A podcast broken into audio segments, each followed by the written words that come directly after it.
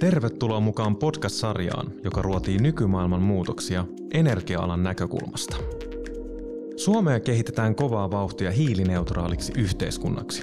Elämme energiamurroksen aikaa samalla, kun sähkönkulutus kasvaa. Energia-ala onkin pääosassa hiilineutraalia huomista rakennettaessa. Mutta mitä huomisen sähköverkolta oikein odotetaan? Entä miten verkkoyhtiöt voivat taata kestävän energiansaannin kaikkialla Suomessa sekä ylläpitää huoltovarmuutta ilmastonmuutoksen keskellä? Muun muassa näistä päivän polttavista kysymyksistä keskustellaan Linjoja pitkin podcast-sarjassa. Tämän päivän jaksossa pureudutaan siihen, miten sähköverkko kestää tulevaisuuden vaativat muutokset.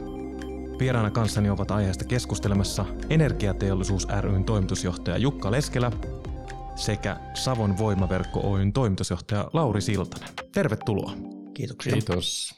Hienoa, että olette täällä ja lähdetään saman tien ruotimaan tätä valtavaa kokonaisuutta, mistä voisi keskustella enemmänkin kuin puoli tuntia. Kun yhteiskunta sähköistyy ja muuttuu kovaa vauhtia hiilineutraaliksi, niin, niin mitä alalla tällä hetkellä konkreettisesti tapahtuu? No voi kuule, alalla tapahtuu ihan, ihan hirveän paljon. Mä jotenkin itse ymmärrän tätä muutosta sillä tavalla, että siinä on niin kuin kolme asiaa tapahtuu. Et ensimmäinen on se, että energian tuotanto, se mistä me saadaan energia, lämpö, sähkö, niin se muuttuu ilmastoystävälliseksi ja fossiilisista polttoaineista luovutaan. Ja se muutos on itse asiassa Suomessa jo tosi pitkällä. Mä voisin sanoa, että käytännössä se on jo tehty. Investointeja on vielä menossa, mutta kaikki ne on jo niin kuin yhtiöillä tekeillä ja suunnitteilla. Toinen on sitten se, miten energiaa käytetään muuttuu. Ja se näkyy nyt tavallisen ihmisen elämässä sitten siinä, että autot ei jatkossa kuljekaan sitten fossiilisilla polttoaineilla, vaan, vaan sitten sähköllä tai biokaasulla tai, tai jollakin tämmöisellä teollisuuden prosessit sähköstyy, tapahtuu niin kuin isoja muutoksia siinä energian käytössä. Ja kolmas asia on se, että koko tämä järjestelmä tietyllä tavalla muuttuu, että energia-asiakkailla on tullut uusia teknologioita, mitä ne voi hyödyntää, lämpöpumppuja, aurinkopaneeleita, tosiaan näitä sähköautoja, akkuja, ja sitten tulee varmaan koteihin ja pienyrityksiinkin tämmöisiä energiahallintajärjestelmiä, ja vastaavasti siellä isossa energiajärjestelmässä on paljon tuulivoimaa, joka vaihtelee, ja, ja sitä yritetään sitten uudella tavalla hallita sitä kokonaisuutta. Ja mä itse uskon, että tämä on niin menossa hirmu hyvään suuntaan tämä tämä muutos, mutta ihan oikeastaan kaikilla alueilla tapahtuu. Mainitsit tuossa, että Suomi on energia-alan muutoksessa hiilineutraalimmaksi jo pitkällä. Niin voidaanko me tätä jotenkin suhteuttaa esimerkiksi EU-tasolla, että ollaanko me siellä kärkimaita mallioppilaita vai? No en mä oikeastaan ajattelisi, että me ollaan mallioppilaita. Että me, me ollaan mun mielestä niin kuin hyvässä vauhdissa siellä, siellä etujoukoissa, että, että meillä on niin kuin selvästi enemmän asioita tehtynä kuin monella muulla maalla, tai varsinkin tämä energiantuotannon näkökulmasta. Että siinä mielessä voi sanoa, että ollaan etujoukoissa. Ja mä sanoisin ehkä, että meillä on niin poikkeuksellisen hyvät mahdollisuudet myös, koska meillä on iso maa, paljon bioenergiaa, paljon mahdollisuuksia rakentaa tuulivoimaa, meillä on ydinvoimakin sallittua täällä, niin meillä on niin kuin niitä teknologiavaihtoehtoja, mitä kaikissa muissa maissa ei niin hyvin ole, niin meillä on oikeastaan se mahdollisuus, että me hyödytään tästä, kun me pikkusen etulinjassa näitä asioita tehdään. Mutta kyllä on paljon niin kuin kovaa juostava, jos meinaa pysyä siellä edes kärkikymmenikössä. Lauri Siltanen, minkälaisia haasteita yhteiskunnan muutokset asettaa harvaan asutteen seutujen sähkön tuotannolle tällä hetkellä? Haja-asutusalueiden sähköverkossahan on haasteena se, että etäisyydet on pitkiä ja sähköverkko ei ole samalla tavalla keskitetty kuin kaupungeissa. Tällä hetkellä jo haasteena on se, että, että maaseutu autioituu, sähkön kulutus vähenee ja verkko vanhenee samanaikaisesti. Meidän on pitänyt lisätä toimitusvarmuutta, että saadaan tätä säävarmuutta asiakkaiden suuntaan ja sitä kautta investointitasot isoja. Ja nyt sitten toisaalta tämä energiamurros tuo siihen sen oman haasteensa, jolloin se asiakkaan tehon käyttäytyminen muuttuu. Mökille saattaakin tulla sähköauto tai asiakkaalle saattaa tulla omaa sähkön tuotantoa. Nämä on niitä haasteita, missä meidän pitää pystyä ratkaisemaan tämmöinen kokonaisvaltainen optimointi ja saada luotua se vähähiilisyysalusta sinne verkkoon ja samalla toimilla varmistaa sitä toimitusvarmuutta. Niin kuin tässä puhuttiin nyt globaalista aspektista, mutta kun puhutaan kansallisesti, niin meillä on verkkoyhtiöitä, on hyvin eri asemassa, niin miten sä Jukka katsot tätä, kun meillä on, onko se 80 verkkoyhtiöitä toimii eri puolilla Suomea, ja ne on tavallaan eri asteisessa tilanteessa, ja eri, eri väestöt on kunkin toimialueella, niin miten näitä tavallaan epätasapainojakin lähdetään yhteen sovittamaan? Se on totta, että meillä on hyvin erilainen, siis Suomi on monenlainen, iso maa. Meillä on metsästä ja järvistä Suomea, niin kuin nyt vaikka tämä Savovoiman verkkoalue ja sitten meillä on kaupunkiyhtiöitä, meillä on Lappi hyvin eri, erilainen taas ympäristöltään ja vaikka Pohjanmaalla sitten taas ehkä helpompi vedellä pitkin maita sitten niitä johtoja kuin jossain kivikossa Itä-Suomessa.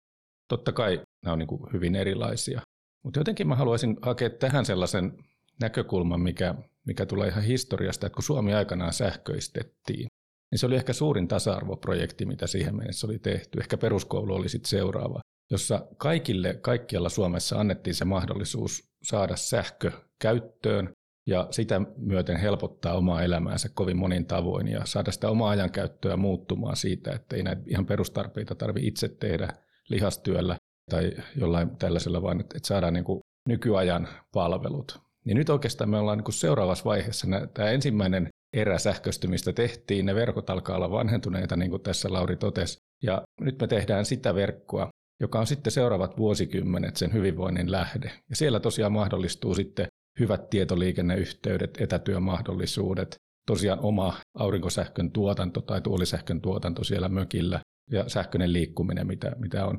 Ja nyt me oikeastaan ollaan rakentamassa tätä infrastruktuuria. Ja olisi tosi tärkeää, että me ajateltaisiin samalla tavalla kuin silloin aikoinaan, että tämä on semmoinen projekti, että tämä pitää saada kaikille suomalaisille tehdyksi. Ja totta kai se on kallista tehdä kaikille, ja sen takia se täytyy tehdä fiksusti, ja mä uskon kyllä, että nämä yhtiöt osaa sen fiksusti tehdä. No juurikin näin, eli kyllä tässä ollaan muuntautumassa siitä pelkästä toimitusvarmuuden lisäämisestä sillä asiakkaalla siihen, että luodaan niitä edellytyksiä muuhunkin, luodaan tähän niin kuin digitalisaatioon ja siihen asiakkaan omaan aktiivisuuteen.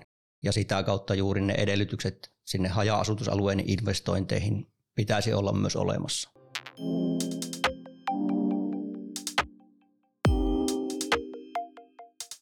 Koronapandemian myötä loma-asuntojen käyttö on lisääntynyt voimakkaasti, se on ollut paljon esillä mediassakin ja sen myötä myös sähkön kulutus tietyillä alueilla on kasvanut. Tietenkin puhuttiin tässä jo aikaisemmin, että alueelliset erot voi olla merkittäviä, niin minkälaisia haasteita nämä alueelliset erot asettaa tämän sähkön toimitusvarmuuden näkökulmasta samalla kun tuotannon päästöt muuttuu koko ajan vähän päästöisemmäksi?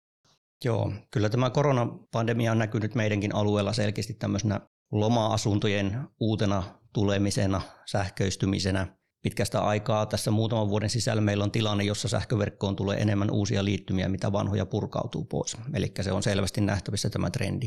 Toisaalta sitten joudutaan miettimään kovasti sitä, että minkä tyyppinen se alueellinen kehittyminen on, minne ne uudet sähkön käyttäjät sijoittuu, millä tavalla se alue kehittyy ja sitä kautta nousee tosi merkittävään rooliin se ennustettavuus ja se, miten me käsitellään tätä aluetta ja otetaan tämmöisiä erilaisia ennustemalleja, jotta me voimme tehokkaasti rakentaa sitä sähköverkkoa sinne, minne tarvitaan. Koska vastapuolella on sitten se toisaalta se maaseudun autioituminen. Eli tasapainottelua ja optimointitehtävä tämä meille on. Niin, Fingrid on ennakoinut, että sähkön kulutus voi Suomessa kasvaa 2040 tultaessa jopa kolminkertaistona. Niin, niin tässä mietitään tätä maaseudun autioitumista, niin samaan aikaan kuitenkin esimerkiksi lomakohteista Lappi, voidaanko sanoa Saimaakin, niin siellä sitten loma-asunto, turistit käyttävät aika paljon sitä sähköä kun ehkä voidaan sanoa, että siellä sitten väki voi vähentyä muuten, niin tässä on semmoinen tietynlainen tasapainottelu niin kuin tyhjenevän väestön ja sitten semmoisen tietynlaisten piikkien välillä. Mitä Jukka sanoo? Joo, tämä on, tämä on tota, tosi mielenkiintoista tämä arvailu, että kuinka paljon sähköä tulevaisuudessa käytetään. Ja ne ennusteet, jotka ennustaa, että käytetään tosi paljon enemmän sähköä, niin, niin siellä on sitten aika paljon esimerkiksi vedyn tuotantoa ja meidän iso teollisuus pyörii sähköllä, kun ne nyt pyörii, pyörii sitten polttoaineilla. Oikeastaan se iso kasvu tulee just tämmöisistä isoista kulutuskeskittymistä ja tietenkin on tärkeää, että, että miten ne sijoittuu. Meillä on tässä kaksi hyvin erilaista teemaa. On toisaalta tämä valtakunnan kantaverkon kehittäminen, jossa voisi ajatella, että se on se moottoritieverkosto, joka, joka pitää niin kuin huolen siitä, että, tavarat ja ihmiset pääsee liikkumaan, niin tässä se, että sähkö pääsee liikkumaan sieltä tuotannosta kulutukseen ja, ja maiden rajojen yli ja, ja kansainvälisesti ne on niin kuin e-tieverkostot, niin nämä, nämä kantaverkot liittyy toisiinsa ja ollaan niin kuin sitä samaa sähkön valtatieverkostoa. Ja sitten meillä on näitä jakeluverkkoalueita, joissa on sitten hyvin erilaisia paikallisia olosuhteita ja siellä on tosiaan näitä yhtä lailla Lapin lomakeskuksia tai kaivoksia, jossa on isot sähkönkulutukset tai sitten hyvin harvaa maaseutuasutusta, on näitä mökkitaajamia. Semmoista lähtökohtaa ei voi ottaa, että, että jotenkin sähkö ei olisi saatavilla luotettavasti kaikkialla. Että se on se lähtökohta, mitä lähdetään toteuttamaan. Ja, ja sitten se keino toteuttaa se varmuus ja, ja luotettavuus ja se riittävyys, niin, niin se on joskus ihan paikallinen kysymys. Miten näitä rakenteellisia muutoksia pitäisi lähteä tämän energiamurroksen prosessissa edistämään ja onko niin kuin päättäjät nyt teidän mielestä oikeilla linjoilla? No, mä ajattelisin niin, että, että päättäjät ymmärtää hirveän hyvin tämän ilmastoneutraalin Suomen tavoitteen ja, ja sen, että, että fossiilisista polttoaineista täytyy päästä eroon ja se tarkoittaa paljon sähköistymistä. Se ymmärretään mun mielestä hirveän hyvin. Nyt aletaan ymmärtää sitä hyvin ja ohjata, että, että liikenneteollisuus, lämmitys sähköstyy siellä, missä vielä on sitten fossiilisten polttoaineiden käyttöä paljon. Mutta tämän järjestelmän osalta vielä ei ehkä päättäjät ole oikein oivaltanut sitä, että, että ilman näitä vahvoja energiaverkkoja, on ne sitten näitä paikallisia sähköjakeluverkkoja, kaupunkien kaukolämpöverkkoja, sitä maakaasuverkostoa, joka meillä on, tai sitten näitä isoja kantaverkkoja. Jos, jos ne ei hyvin toimi, niin ei meillä ole mitään mahdollisuuksia selvitä tästä. Ja se on aina jonkun liiketoimintaa, ja se, kuka sitä pyörittää, niin sen pitää pystyä tekemään siihen investointeja ja toteuttamaan sitä verkon kehittämistä. Ja se on nyt ehkä sellainen iso viesti, mitä mekin ollaan energiateollisuudessa yritetty päätöksentekijöille kertoa, että on todella tärkeää, että ne investoinnit voidaan tehdä ja yhtiöt pystyy näitä investointeja tekemään. Ja se totta kai maksaa jonkun verran, mutta mitä rakennetaan tulevien vuosikymmenten hiilineutraalia Suomeen ja se on kyllä sen arvoinen investointi, että se kannattaa tehdä. Mitä sanot Lauri Siltanen, Savon voimaverkko Oyn toimitusjohtaja? No juurikin näin kuin Jukka sanoi, että on kysymys kokonaisjärjestelmästä. Ja se toimivuus siinä kaikista parhaimmillaan tarkoittaa sitä, että koko ajan järjestelmässä pitää olla saman verran tuotantoa kuin silloin kulutusta. Se on ihan tämmöinen perussääntö, mitä siellä on. Ja, siinä mielessä, kun lähdetään kehittämään tämmöistä merkittävää vähähiilisyyttä ja tuomaan sitä sähköä vihreämmäksi, niin tulee ottaa juuri huomioon se, että, että ei voi lähteä liian voimakkaasti viemään vain yhtä osa-aluetta eteenpäin, vaan pitää viedä se kokonaisuus siinä mukana ja turvata tavallaan sen järjestelmän kehittyvyys koko ajan. Mainitsit tuossa juuri, että toisaalla niin kaupungistuminen on globaali trendi, joka näkyy Suomessakin koronastakin huolimatta, ja, ja sitten samaan aikaan tietyt alueet autioituu, niin verkkoyhtiöillähän on tasapuolisuus niin asiakkaita kuin vaikkapa sähkön myyjä kohtaan, se on se perusarvo. Mutta miten tässä energiamurroksessa tulisi edetä, että tämä näkökulma voidaan huomioida niin, että kaikilla olisi tasapuoliset mahdollisuudet mukana, olla mukana siirtymässä ja viemässä Suomea hiilineutraalimmaksi yhteiskunnaksi? Luodaan edellytykset siihen, että sitä järjestelmää ja sähköverkkoa voidaan rakentaa kokonaisvaltaisesti. Ei tietyllä tavalla keskitytä siihen, että vain tämmöisissä taajamissa ja kaupungeissa sähköverkko voi hyvin, vaan luodaan edellytykset myös haja-asutusalueelle tähän. Se tarkoittaa sitä, että toisaalta kun asiakkaat maksaa sitä sähkön siirtohintamaksua meille, maksua verkkopallusta, niin sen maksun tulee määräytyä oikeudenmukaisesti ja tasaperustein. Ei voi ajatella, että osa asiakkaista voisi poimia sieltä niin sanotusti jyvät akanoista ja ot, ottaa siitä niin kuin itselleen suurempaa etua, mitä muut, muut saa. Ja sitä kautta tämmöinen pistehinnoittelumalli, mitä meillä on käytössä, niin se on tähän asti toiminut juuri siinä tasapuolisuuden oikeuttajana ja edunvalvojana.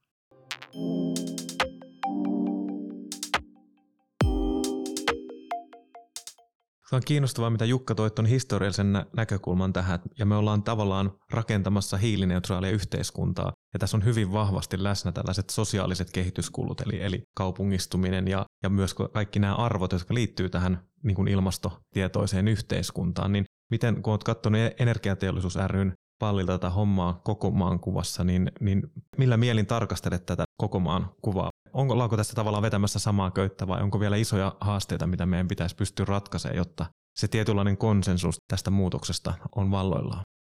Mun mielestä se lähtökohta on ollut tietyllä tavalla aika, aika tasapuolinen ja reilu tässä yhteiskunnallisessa ohjauksessa. Eli, eli taataan kaikille luotettava sähkön saanti. Ja silloin heti alkuun niin varoittelimme siitä, että tämä on vähän erilainen projekti eri osissa Suomea. Että tämä voi olla aika arvokasta jossakin ja, ja kestää aika kauan ja, ja vaatii tosi paljon niitä investointeja. Ja sitten tuntuu, että tässä päätöksentekijöille se pikkuhiljaa valkeni ja, ja sitten on ehkä joitain ääniä voimistunut, jotka, jotka alkaa nyt sanoa, että nyt kun ollaan tehty aika iso osa valtakunnallisesti niistä investoinneista ja aika monelle on saatu luotettava sähkö, niin nyt voitaisiin hiljentää tahtia, eikä, eikä tällä lopulla ehkä niin väliä olekaan. Ja se ei kuulosta kovin tasa-arvoiselta, eli kun kuitenkin sen tietyn verkkoalueen kaikki verkon käyttäjät maksaa ne investoinnit, joita on tehty, niin siinähän kävisi niin, että ne, joilla on niin kuin heikoin sähkön laatu tähän mennessä, niin he vaan saavat maksaa siitä, että näillä muilla parani se laatu. Ja nyt kun ollaan siinä vaiheessa, että nämä yhtiöt siirtyy just sinne vähän niin kuin enemmän haja-asutusalueen, ja alkuun tietysti investoinnit kohdistu sinne, missä saatiin nopeiten hyötyjä ja vähennettyä näitä katkoja. Nyt kun siirrytään sitten sinne, missä on, on niin kuin pisimmät matkat ja, ja vähän työlämpää se homma, niin, niin jos nyt jarrutetaan, niin se on kaikkea muuta kuin tasa-arvosta näitä, näitä asiakkaita kohtaan, jotka on, on, on siellä niin kuin matkojen päässä ja, ja ovat tähän mennessä kokeneet vasta, vasta tämän laskujen kasvamisen. Ja nyt se, se, mitä on ehkä fiksusti tehty, on, on se, että nyt lainsäätäjä on antanut vähän lisää aikaa tähän. Se oli kohtuuton se aikataulu silloin alkuun joillekin yhtiöille, ja nyt siihen on saatu lisää aikaa. Ja nyt jatkossa olisi huolehdittava, että ne pelisäännöt säilyy myös sellaisena, että, että nämä investoinnit on näille yhtiöille sellaisia, että ne pystyy ne maksamaan, ja sen pitää tosiaan olla, olla mahdollista, että nämä, nämä yhtiöt saa siitä niin kuin sillä tavalla investointirahansa takaisin, ettei nämä omistajat sitten, eli kunnat sitten köyhdy tätä kautta. Että se olisi niin kuin todella erikoinen kuvio, jos me köyhdytettäisiin sitten nämä yhtiöt sillä, että ne joutuu vaikka velalla, liian rankalla veloilla tekemään näitä investointeja.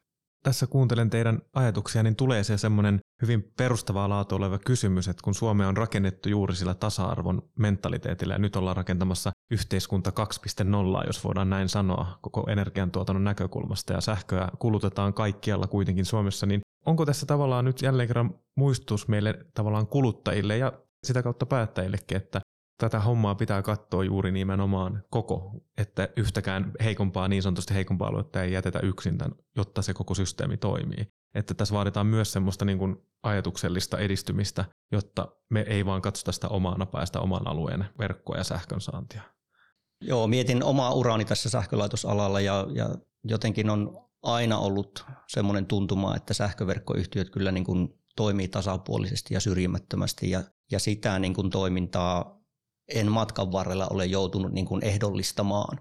Ja oikeastaan ne aina sitten siinä ympäriltä tulevat tämmöiset muutokset ja ne miten, että lähteekö ne politisoitumaan tai lähteekö niihin tulemaan jotain isompia muutoksia, niin ne tietysti haastaa tätä meidän alaa tässä. Mutta että tämä energiamurros ja mitä sieltä on tulossa sähköisen liikenteen ja tämmöisen pientuotannon osalta, niin siinä itse näen sen, että sillä on kuitenkin paljon elementtejä, jotka voi ulottua jokaiselle asiakkaalle. Jokainen pystyy tietyllä tavalla miettimään siellä omassa omakotitalossaan tai mökillään, ottaako aurinkopaneeleita, on luotu pelisääntöjä, miten sen voisi jatkossa tuoda kerrostaloihinkin. Ja toisaalta nyt selvästi nähdään, että sähköisen liikenteen suuntaan on tulossa aika paljonkin tämmöisiä kannustimia. Ja sitä kautta näen, että tasa-arvo siihen energiamurrokseen osallistumisesta on, on aika pitkällekin tässä menossa myös ihan kuluttaja-asiakkaiden osalta.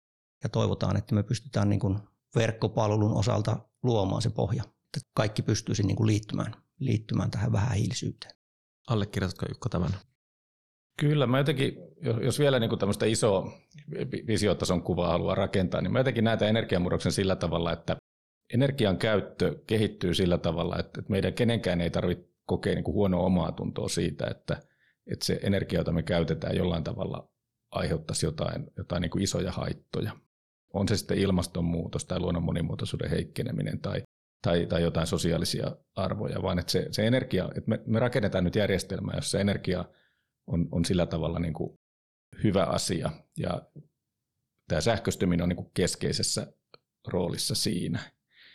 Ja tämä kaikki voidaan tehdä, meillä on teknologia siihen, että tämä kaikki voidaan tehdä kohtuullisen kustannuksin niin, että energiahinta ei merkittävästi kasva, vaan pitkällä tähtäimellä se voi tulla jopa yhteiskuntaa ajatellen edullisemmaksi. Me ei jouduta maksamaan fossiilisesta polttoaineesta ulkomaille, vaan me pyöritetään täällä tätä omaa systeemimme paremmin. Ja asiakkailla on paremmat mahdollisuudet osallistua tähän. Heillä on paremmat energiapalvelut, luotettavampi energia ja, ja ne palvelut on paremmat. Eli tässä on vain niin pelkästään niin myönteisiä asioita näköpiirissä ja me ollaan rakentamassa nyt sitä. Mutta se vaatii aikamoisen alkuinvestoinnin ja se meidän on tietyllä tavalla siedettävä. Ja sitten kun me sitä tehdään, niin, niin me, me nähdään kaikki ne edut, mitä siitä tulee. Monilla on vähän semmoista muutosvastarintaa, on se sitten verkkojen rakentamisen osalta tai vaikka sen, että minä hänen tästä dieselautostani niin luovu tai aion ostaa jatkossakin sellaisen. Ja, ja sitten ennen pitkää huomataan, että ne olikin oikeastaan aika hyviä asioita, mitä tapahtuu. Voitiin tehdä etätöitä, latailla sitä autoa siellä, siellä mökillä ja tehdä kaikkia semmoisia asioita, mitä tämä uusi energiajärjestelmä meille mahdollistaa. Niin, jos on tulkinut oikein julkista keskustelua eri areenoilla, niin aika vahvasti on tullut esiin se ja yhä enemmän ihmiset on sitä mieltä, että me tarvitaan hiilineutraali muutos, mutta että huolet ja pelot tulee ennen kaikkea siitä, että jakaantuuko se muutosprosessin niin kuin hintalappu tasaisesti ja käykö niin, että suurissa kaupungeissa hyödytään eduista eniten ja sitten elämä kallistuu esimerkiksi haja-asutusalueella. Niin onko se Lauri näiden asioiden parissa ollut tekemisissä Savon seudulla? Kyllä, tämä on niin kuin ihan sanotaanko nyt niin kuin kuukausittainen keskustelu siitä, että, että miten toisaalta turvataan sitä haja-asutusalueen kykyä pitää siellä asukkaita ja toisaalta sitten millä tavalla se siirtohinta muodostuu niin, että asiakas kokee sen niin kuin yhdenvertaiseksi.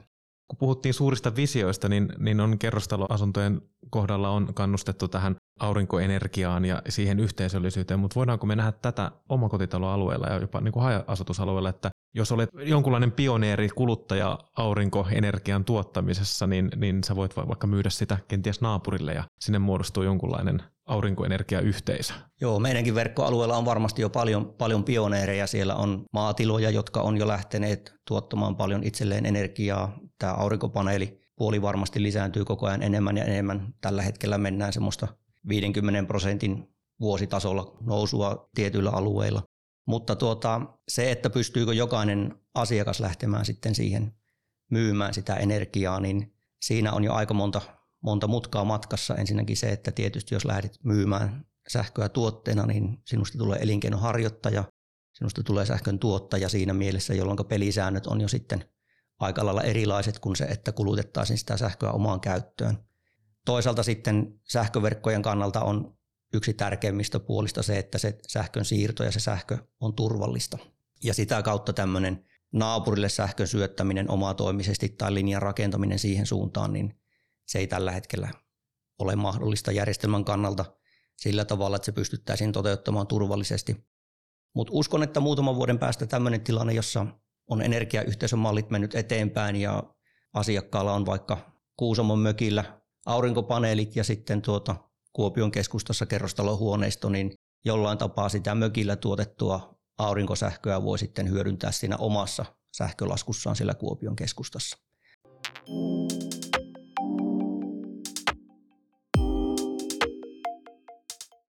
Tähän energiamurrokseen liittyy tämmöinen äly, älykäs käyttö ihan konkreettisesti, mutta tulee tämä älypuhelimeen ja, ja sellainen jatkuva seuranta, että me ollaan hyvin voidaan, jos halutaan, niin voidaan olla hyvin tietoisia kuluttajina tai yhteisönä siitä, että minkä verran me kulutetaan energiaa ja kenties minkä verran sitä on varastossa. Mitä sanoo Energiatelus ryn toimistosta Jukka Leskelä?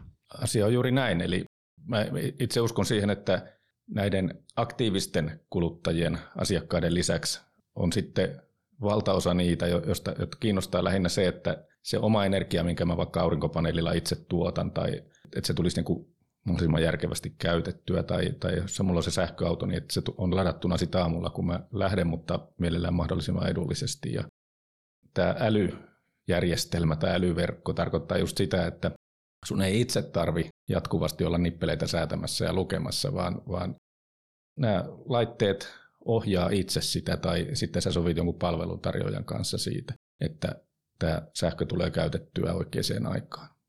Tuo on aika hyvä esimerkki tämä sähköauto. Se kuluttaa kuitenkin suhteellisen paljon kotitalouden sähköstä ja merkittävän määrän, jos paljon ajelee. Sitten se kuitenkin valtaosan ajasta seisoo siinä pihalla johdon päässä. Niin silloin, kun sähkö on edullista, niin silloin sitä kannattaa ladata. Ja silloin, kun sähkö on kallista, niin sitä ei kannata ladata. Jatkossa ehkä se auto voi jopa sitten syöttää sinne kotitalouden järjestelmään tai kotitalouden akkuun, josta sitten syötetään sinne järjestelmään. Vastaavasti se aurinko, oman aurinkopaneelin tuottoa voidaan ehkä ohjata sinne oman sähköauton latauksen. Että tämmöiset järjestelmät varmaan tulee lisääntymään paljon. Meillä on nyt jatkossa kotitalouskin on tämmöinen oma energiajärjestelmä, että siellä on omaa lämmöntuotantoa, omaa sähkön tuotantoa, omaa lämmön varastointia lämmönvesivarajassa. sähkövarastointia liikkuvassa akussa autossa ja sitten tietysti lämmön ja sähkön kulutusta. Ja tämän optimointi on itse asiassa ihan arvokas asia sille kotitaloudelle, että se saa energiat hyvin käytettyä ja joku voi tehdä sitten liiketoimintaa tarjoamalla sellaisia palveluita, että se on helppoa. Käydään vielä, kun puhutaan energiamurroksesta, niin näitä sähkön lähteitä, energian lähteitä. Mainitsit Jukka alussa, puhuttiin tuulivoimasta ja aurinkoenergiasta on puhuttu. Niin yksilö kuin kuntatasollakin on varmasti myös siitä huolta, että okei, että miten sitten tulevaisuudessa, että kun fossiilista polttoaineesta luovutaan, niin riittääkö meillä omavaraisuus, onko meillä sitä tuulivoima, aurin, aurinkoenergia, niin miten sä Jukka katsot tätä kokonaisuutta tällä hetkellä, kun peilataan vähän tulevaisuuteen? Meillä on iso maa ja meillä on huomattavat määrät tätä bioenergiaa, joka on varmaan niin lämmitykseen ja jonkin polttoaineen tuottamiseen, niin sitä jonkun verran tullaan käyttämään tosi pitkään ja mä uskon, että se on niin iso luonnonvara meille jatkossakin. Sitten meillä on iso maa rakentaa tuulivoimaa. Valitettavasti nyt ihan kaikkialle Suomeen ei pysty tällä hetkellä rakentamaan. Ihan puolustusvoimien rajaukset on aika merkittäviä ja, ja, ja sitten on tietysti ihan perusteltua, että liian lähelle asutusta tai luonnonsuojelualueelle ei, ei rakenneta tuulivoimaa, mutta rakentamispaikkoja on hurja määrä, näitä hankkeita on ihan valtavasti vireillä, niillä pystyy tuottamaan ihan, ihan huikeita määriä sähköä moninkertaisesti sen määrän, mitä Suomessa nyt kulutetaan. Jos, jos näitä kaikkia toteutettaisiin, ne kaikki ei varmaan toteudu. Siinä mielessä meillä on niin hyvät mahdollisuudet. Ja sitten meillä on näiden lisäksi tietysti se, mitä meillä on jo olemassa. Meillä on hyvää ydinvoimaa, joka tasasta pohjas, pohjaenergiaa tuottaa, perusenergiaa, ja meillä on vesivoimaa, joka voi tätä säätää. Mun mielestä meillä on erittäin hyvät mahdollisuudet olla sähkön suhteen omavarainen jopa, jopa viejä, olla ehkä vedyn tuottajamaa, joka vie vetyä, tai hyödyntää ainakin sitten sitä vetyä johonkin prosesseihin täällä. Että kyllä, kyllä mä uskon, että meillä niin kuin hyvät mahdollisuudet on. Se on niin kuin energiamäärän näkökulmasta näin. Ja sitten tämän järjestelmän ylläpidon kannalta on tietysti tärkeää, että meillä on sitten tätä joustavaa sähkön käyttöä, meillä on energiavarastoja, sähköä varmaan muunnetaan kaukolämpöjärjestelmissä lämmöksi ja sillä tavalla voidaan sitä hyödyntää sitten semmoisena aikana, kun, kun tota, sähköä ei ehkä niin hyvin saatavilla, tai silloin kun sähköä on runsaasti saatavilla, niin voidaan, voidaan tehdä siitä lämpöä. Et tietyllä tavalla tämmöiset uudet systeemit yleistyy, jossa sitten tätä sähköäkin voidaan muodossa tai toisessa varastoida ja, ja hyödyntää. Et kyllä, kyllä tässä niin kuin hirveän paljon tapahtuu ja, ja niin kuin näitä puhtaita energialähteitä meillä on käytettävissä, jos me vain otetaan ne käyttöön. Miten Savon voimaverkkoihin toimitusjohtaja Lauri Siltanen, miten sinä katselet Jukan pointteja niin kuin Savon kontekstissa ja puhtaita energialähteitä, kun katsotaan tulevaisuuteen, kun sitä murrosta tehdään koko ajan puhdasta huomista?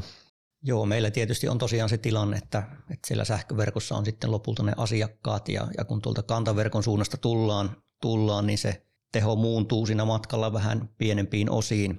Mutta nämä samat pelisäännöt, mitä tuossa Jukka, Jukka luetteli, niin tuo oikeastaan meille semmoisen työkalupakin tulevaisuuteen, että miten siellä jakeluverkkotasollakin pystytään tekemään sitä joustoa ja hakemaan sitä optimointia. Miten toisaalta me edesautetaan, että meidänkin verkkoon voi liittyä vähän pienempää tuulivoimaa, miten me saadaan sitä joustoa hyödynnettyä tai toimitusvarmuutta hyödynnettyä esimerkiksi sähkövarastoilla. Että on mielenkiintoista seurata, että miten, miten tässä meidänkin osalta tämä rooli, rooli vähän niin kuin muuttuu ja me saamme siihen niin kuin eri näkökulmaa siitä, että se verkko muuttuu enemmän aktiiviseksi. Tämä meidän verkkohan on aikaisemmin pitkälti ollut sitä, että sähkö kulkee yhteen suuntaan ja on tämmöinen säteittäinen rakenne. Ja nyt yhtäkkiä energia meneekin moniin suuntaan ja mielenkiinnolla odotan tätä, mitä meille seuraavat vuodet tuo tullessaan. Tämä onkin kiinnostava pointti. Mä haluaisinkin tähän lopuksi kysyä, kun yhteiskunnan energiamuutos tapahtuu nopealla aikataululla ja muutokset on suuri, niin kuin ollaan tässä keskusteltu, niin millä mielin te katsotte lähitulevaisuuteen ja tähän työhön, mitä tällä hetkellä tehdään, kun rakennetaan hiilineutraalia yhteiskuntaa? Mä oon valtavan innostunut tästä. Mun mielestä tämä on niin suuri mahdollisuus. Tässä on yhtiöille paljon mahdollisuuksia, liiketoimintamahdollisuuksia. Me kehitetään sellaisia teknologisia ratkaisuja ja palveluita Suomessa, joita voidaan myydä ulkomaille sitten, kun sielläkin edetään ja, ja siellä ollaan ihan juuri perässä tulossa, että se on, se on oikein hyvä, että ollaan pikkasen joissakin asioissa etu, eturintamassa. Se tuo meille työtä, toimeliaisuutta tänne jatkossakin, että me näitä ratkaisuja kehitetään. Tämä on ihan mahtava juttu. Että oikeastaan voisi parempaa kuvitellakaan kuin se, että, että meillä on isoja haasteita, joita me joudumme päivittäin ratkomaan. Sitä varten ihmiset näissä yhtiöissä on saanut koulutuksia, että ne ratkoo niitä haasteita. Totta kai siihen liittyy sitten paljon haasteita ja, ja semmoisia kohtia, joissa yhtiöt joutuvat ottaa riskejä ja tekemään isoja investointeja ja niin edelleen, mutta tämä on ihan mahtavaa. Lauri sanoi, että otat kiinnostuneena tulevaisuuden vastaan, mutta millä mielin sä lähdet kohti haasteita? No, minä olen aina ollut ylpeä siitä, että saa olla tämmöisellä alalla töissä, jossa tämä yhteiskuntavastuu on aika konkreettinen. Eli jos sähköjä ei ole, niin, niin tuota, silloin tietää, että silloin on meillä kiire, kiire ja hommat pitää pistää pyörimään ja toisaalta sitten kun on rauhallista, niin tuota, silloin asiat on hyvin. Todella hyvällä mielillä eteenpäin ja kyllä tämä haastaa meitä monella tapaa, ei pelkästään tuossa teknologiapuolella, mutta tietysti tässä osaamisessa, miten me saadaan osaajia tulevaisuudessa, miten me pidetään tätä alaa mielenkiintoisena työnantajana ja tuota, meillä on paljon edellytyksiä siihen. Nyt on hyviä, hyviä uusia asioita tulossa ja uskon, että tämmöinen digitalisaatio ja siihen liittyvät asiat vetää kyllä tälle alalle myös nuoriakin tulevaisuudessa. Ei pidä toki unohtaa sitä, että se verkon rakentaminen on sillä taustalla ja vaikka me saadaan toimitusvarmuutta kehitettyä nyt, niin sitä verkkoa pitää kuitenkin kunnossa pitää ja uusia siitäkin huolimatta, vaikka se olisi kaapelia. Ja sitä kautta meillä täytyy olla edellytykset siihen, että alalla on myös sitä ihan perusporukkaa, joka jaksaa maastossa tehdä sitä verkon rakentamista ja rakentaa meille tätä edellytystä siihen, että tämä sähköverkko kehittyy. Työ jatkuu, muutos on käynnissä. Energiateollisuus ryn toimitusjohtaja Jukka Leskelä sekä Savon voimaverkkojen toimitusjohtaja Lauri Siltanen. Oikein paljon kiitoksia mielenkiintoisesta keskustelusta. Kiitoksia. Ja kiitos teille hyvät kuulijat. Linjoja pitkin podcast jatkuu seuraavassa jaksossa uusien teemojen parissa. Siihen asti, moi moi!